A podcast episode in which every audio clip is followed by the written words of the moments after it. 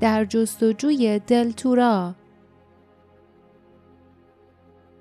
کتاب هفتم دره گم شدگان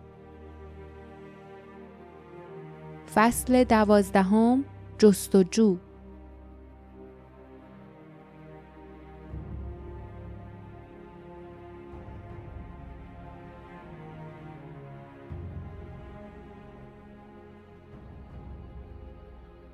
به محض اینکه تنها شدند جاسمین به طرف در شیشه ای رفت دوباره از میان آن به بیرون خیره شد و آهسته گفت یه در دیگه اونجا هست دری که میره بیرون می‌بینین؟ گوشه اتاق باردا با نگرانی گفت خب که چی؟ نقشت چیه؟ چشمان جاسمین به شدت میدرخشید. ساده است. به محافظ میگیم که می‌خوایم توی بازی احمقانه شرکت کنیم. بعد وقتی که خوابه یه راهی واسه شکستن این در و وارد شدن به اون اتاق پیدا می‌کنیم. گوهر رو میدوزیم و قبل از اینکه اون بیدار بشه از در دیگه میریم بیرون. این در هم ترک می‌کنیم. لیف بی اختیار گفت نه جاسمین با آزردگی به اون نگاه کرد و پرسید می ترسی؟ از جادوی اون می ترسی؟ لیف تردید کرد. موضوع این نبود. چیز دیگری بود. آن خاطره آزاردهنده در گوشه ذهنش. یک هشدار. چیزی در مورد الماس. باردا گفت اگه نترسیم احمقیم جاسمین. قدرت اون مرد خیلی زیاده و خودش هم دیوونه است. یه زمانی هر کسی که بوده ارباب سایه ها جسم و روحش رو تصرف کرده. او روی میز کوتاه خم شده بود و به سرعت کتاب های روی آن را جدا می کرد. لیف متوجه شد که باردا مثل همیشه به شیوه معقول اوضاع را بررسی می کند تا ببیند آیا نام محافظ یا بخشی از آن روی جلد کتاب ها نوشته شده است یا نه. به کمک باردا رفت. جاسمین با عصبانیت گفت اینطوری هیچ وقت اسم اونو پیدا نمی کنید.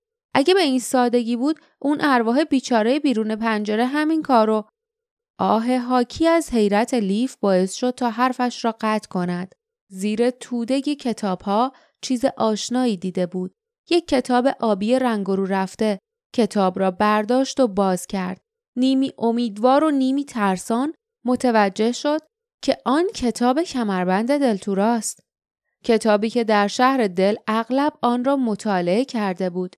کتابی که آخرین بار آن را در سیاهچالی دیده بود که پدرش را در آن به زنجیر کشیده بودند و حالا کتاب اینجا بود. اینجا در دره گم شدگان. قلبش به شدت می تپید. کتاب را بالا گرفت تا باردا و جاسمین نیز آن را ببینند.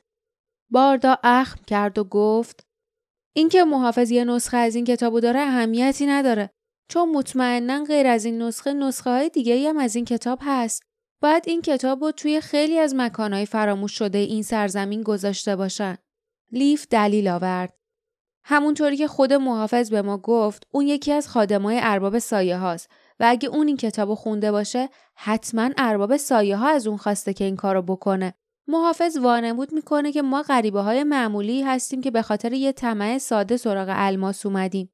اما شاید از اولم می‌دونسته که ما غریبه های معمولی نیستیم. جاسمین قرولند کرد. پس چرا به خودش زحمت میده و از یه بازی حرف می‌زنه؟ هر وقت که بخواد می‌تونه ما رو بکشه. لیف به خود لرزید. شاید فقط می‌خواد خودش رو سرگرم کنه و با ما بازی کنه. همونطوری که گربه با موش بازی می‌کنه. باردا گفت شاید شایدم نه. اگرم از وجود یه مرد پسر جوون و یه دختر با یه پرنده سیاه آگاهش کرده باشن ممکنه متوجه نشده باشه که ما همونا هستیم. چون کری با ما نیست. جاسمین هم مثل پسرا لباس پوشیده و ما با نریدا اومدیم اینجا. جاسمین با تحقیر گفت حداقل نریدا به یه دردی خورد لیف شتاب زده آن کتاب کوچک را ورق زد در هر صفحه کلمات و جملاتی بود که او آنها را خوب به خاطر می آورد. اما لیف فقط دنبال یک چیز بود. جملاتی که درباره های الماس بود و سرانجام آن را یافت. الماس نشانه بیگناهی، پاکی و قدرت است. الماس هایی که شرافتمندانه و با قلبی پاک به دست آمدند تا ابد نیروی قدرتمند هستند. الماس ها شهامت و قدرت می دهند. در مقابل اون از شخص حفاظت می کنند و به آرمان عشق واقعی کمک می کنند. اما با دقت به این هشدار توجه کنید. الماس هایی که با خیانت یا خشونت به دست آمدند یا با امیالی چون درویی، حسادت و طمع بدشگون هستند و بد اقبالی می آورند. کسانی که این سنگ را از راه غیر شرافتمندانه به دست آورند به مصیبت و بدبختی بزرگی گرفتار می شوند. لیف که این جملات را به دوستانش نشان می‌داد به سرعت گفت این این چیزی بود که سعی داشتم یادم بیاد با توجه به این نوشته ما نمی‌تونیم الماسو بدزدیم دوستان به کتاب و سپس به یکدیگر نگاه کردند. جاسمین اعتراض کرد این یه هشدار واسه ما نیست. ما از سر طمع یا حسادت این گوهر رو نمی‌خوایم. ما می‌خوایم واسه دلیل خوبی اونو بدزدیم. ما اون رو از دستای اهریمن نجات میدیم و سر جای درستش برمیگردونیم. لیف به مخالفت سر تکان داد و با اصرار گفت کلمات روشن و واضحن. الماس باید بدون زور یا نیرنگ به دست بیاد. در غیر این صورت به جز مصیبت واسه ما سمری به بار نمیاره. همونطوری که برای محافظ نیاورده. باردا گفت پس به خاطر همین لیف آهی کشید. کتاب را بست. آن را سر جایش روی میز قرار داد و گفت محافظ باید اونو با میل خودش به ما بده. فقط یه راه وجود داره که اونو وادار به این کار کنیم. نقطه ضعف اون غرورشه. این بازی واسه غرور اون خیلی اهمیت داره. به نظرم اگه بتونیم این بازی رو ببریم اون مجبور میشه که همان لحظه صدای قدمهایی را شنیدند محافظ داشت برمیگشت در حالی که حیوانات دست آموزش به کندی پشت سرش حرکت می‌کردند وارد اتاق شد و پرسید خب تصمیمتون رو گرفتین؟ لیف و باردا به سرعت به جاسمین نگاه کردند. او مکسی کرد و بعد چهره در هم کشید و کوتاه سر تکان داد. باردا جلو رفت و قاطعانه گفت آره بازی می‌کنیم. هیولاها از شدت هیجان زوزه ای سر دادند و قلاده هایشان را کشیدند. چشمان محافظ میسوخت. او آهسته گفت عالیه و با انگشت به شمعی بلند و خاموش اشاره کرد که روی میز پای آینه قرار داشت. شعله زرد و لرزانی ظاهر شد. محافظ گفت به اندازه عمر این شم وقت دارید که به اتاق صندوقچه وارد بشین. اگه شم تموم بشه و در باز نشه شما شکست و قبول می‌کنین و مال من میشین. موافقین؟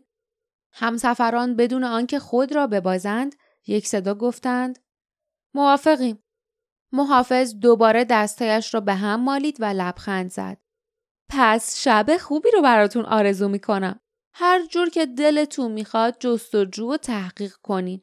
همونطوری که بهتون گفتم اولین سرنخ توی این اتاقه. این سرنخ از یه طرفی مخفی شد و از طرف دیگه به سادگی قرار گرفتن دماغتون روی صورتتونه. به طرف در رفت. اما قبل از بیرون رفتن بار دیگر برگشت و گفت یه نصیحتی بهتون می‌کنم. شما فقط یه شانس واسه باز کردن در دارید. فقط یه شانس. شانستون رو با حد زدن هدر ندین. لبخند ضعیفی زد و ادامه داد. صبح شما رو می‌بینم تا پیروزیمو اعلام کنم. با این حرف از اتاق بیرون رفت و جانوران هم به دنبالش. اما همین که از دیدرس آنها خارج شد خندگی پیروزمندانه ای سر داد.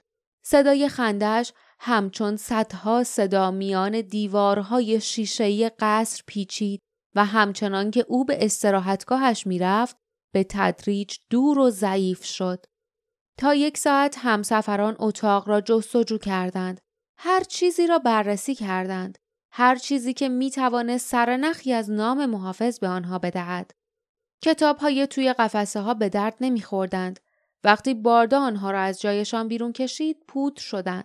کاغذهای توی کشوهای گنجه ها زرد و شکننده شده بودند. آنها نیز به محض تماس خرد و پودر می شدند. تابلوها هیچ سر نخی نشان نمی‌دادند. پشت پرده ها به جز شیشه و مه چیزی نبود. جاسمین گفت اون فکر می‌کنه همه چی داره در صورتی که هیچی نداره. غذای عالیش مزه خاک و خاکستر میده. کتاباش خاک میشن. همدماش جونه برای نفرت انگیزی که آب از لب و لچشون آویزونه. قلمروی حکومتش محل فلاکت و بدبختیه. چطوری می‌تونه انقدر کور باشه؟ باردا که چشمش به قطرات شم بود از میان دندانهای به هم فشردهش گفت این ماییم که کوریم. اون گفت که توی این اتاق یه سرنخی هست و من مطمئنم که راست میگه. اما چه سرنخی؟ کجا؟ لیف که سعی می‌کرد ذهنش را متمرکز کند چهرهش را میان دستانش پنهان کرد و گفت اون گفت که سرنخ توی این اتاق قایم شده. ما زیر همه چیز پشت همه چیز و توی همه چیز رو نگاه کردیم. پس معنیش اینه که یه جور دیگه ای قایم شده. جاسمین با ناامیدی به دور تا دور اتاق نگاه کرد و گفت با جادو قایم شده و چیزی که گفت باید یه معنی داشته باشه. اون گفت که این سرنخ از یه طرفی مخفی شده و از یه طرف دیگه به سادگی قرار گرفتن دماغتون روی صورتتونه. باردا روی دو پا جهید و فریاد زد دماغ روی صورتتون وقتی همسفرانش حیرت زده او را تماشا می کردند او به آن سوی اتاق رفت و توی آینه نگاه کرد. لحظه ای سایرین باستاب چهره او را در آینه دیدند که به طرز عجیبی ملایم و جوان شد. بعد تصویر ناپدید شد و کلماتی در آینه ظاهر شد که در سوسوی نور شم به رنگ سفید می درخشید. هست نام مرموزم در اینجا پنهان.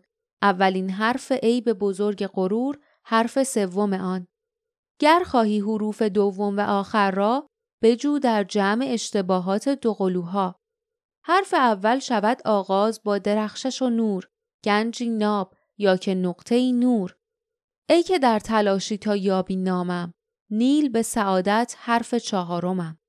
جاسمین با ناامیدی فریاد زد اما این شعر هیچ مفهومی نداره. اصلا مفهومی نداره.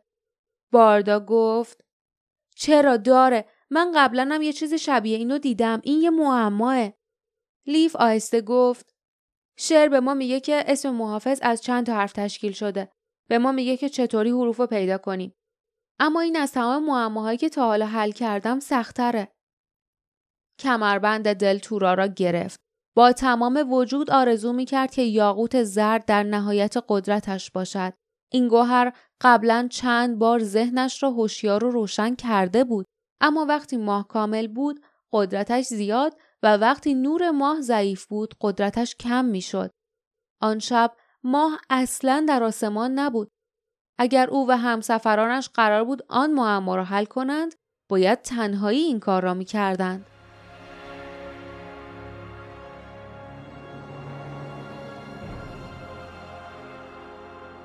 پایان فصل دوازدهم.